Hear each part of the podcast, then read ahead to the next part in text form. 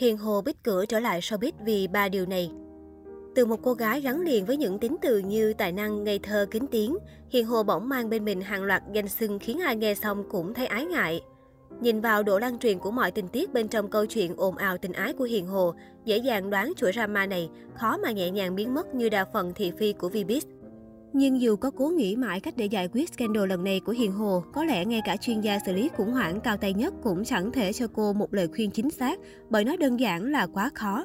Vực thẳm của người thứ ba Vốn dĩ nếu có một thứ trên đời này mà dư luận ghét nhất, ghét hát nước đổ đi, ghét không đường lùi, thì đó chỉ có thể là người thứ ba, tiểu tam, tiêu stay, trà xanh hay bất cứ tên gọi nào khác mang ý nghĩa này.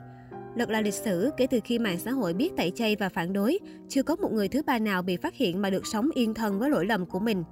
Một nữ ca sĩ từng điêu đứng với đủ chiến dịch tẩy chay quy mô do dính vào ồn ào tình cảm với đại gia khi người đó vẫn trong cuộc hôn nhân với vợ.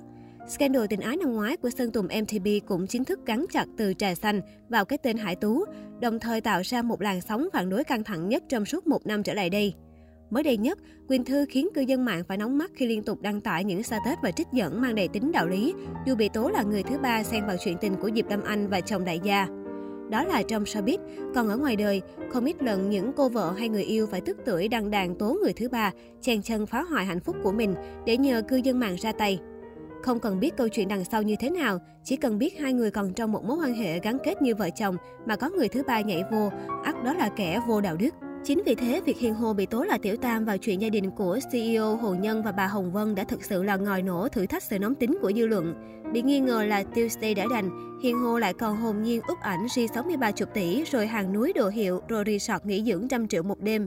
Chưa kể đến những tấm hình tay trong tay, vai kề vai, đủ cấp độ ôm hôn thơm thích, anh em tôi nương tựa vào nhau một cách công khai giữa thanh thiên bạch nhật, như thể đây là chuyện tình không hề sai trái. Người ta đã ghét Tiểu Tam, nhưng với Tiểu Tam thích khoe mẽ, người ta còn ghét hơn. Đỉnh điểm chính là chiều 21 tháng 3, bà Nguyễn Thị Sơn, lão Phật gia của Sơn Kim Group, tức mẹ vợ CEO U60 đăng status tuyên bố. Về pháp lý, cho đến giờ phút này anh Hồ Nhân và chị Hồng Vân vẫn là vợ chồng hợp pháp. Và nhắc về việc hai cháu ngoại tâm sự và thổ lộ không muốn đến trường vì buồn như một lời ngầm khẳng định rằng những gì số đông đang nghi ngờ không phải là vô căn cứ.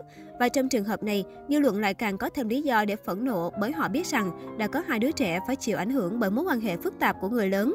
Mà trẻ con thì đâu có tội tình gì. Vậy trên phương diện đầu tiên và cũng là phương diện chính của câu chuyện, Hiền Hồ đã sai hoàn toàn, sai không còn đường chối cãi và mọi cái sai đều đã bị phơi bày trước bàn dân thiên hạ.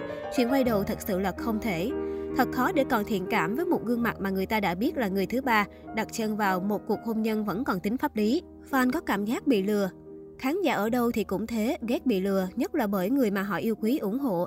Hiền Hồ có thể không cố tình tạo ra cảm giác đó, nhưng việc một cô gái từng được yêu mến bởi sự ngây ngô, nay lại dính vào câu chuyện yêu hai ba người cũng được miễn thật lòng, thật sự là thông tin khiến số đông khó mà nuốt trôi. Những phát ngôn như tôi không yêu đại gia, ai có bằng chứng thì lấy ra, càng làm câu chuyện buồn này trở nên buồn cười trong mắt mọi người.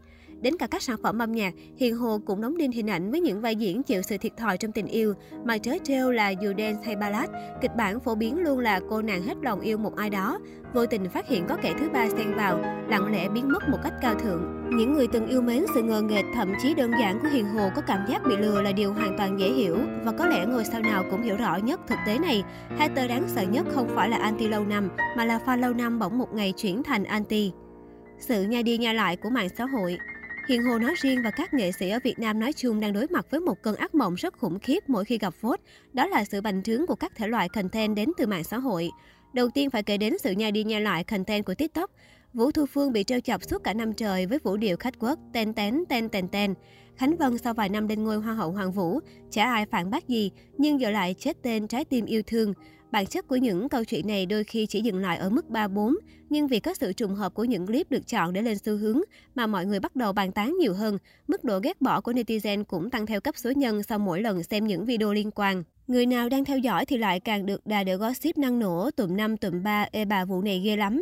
Ai chưa biết nhưng kéo đến clip thứ bảy thứ 8 cùng một nội dung cũng phải lật đật đem cái thắc mắc này đi hỏi bạn bè, ủa là sao, ủa là sao.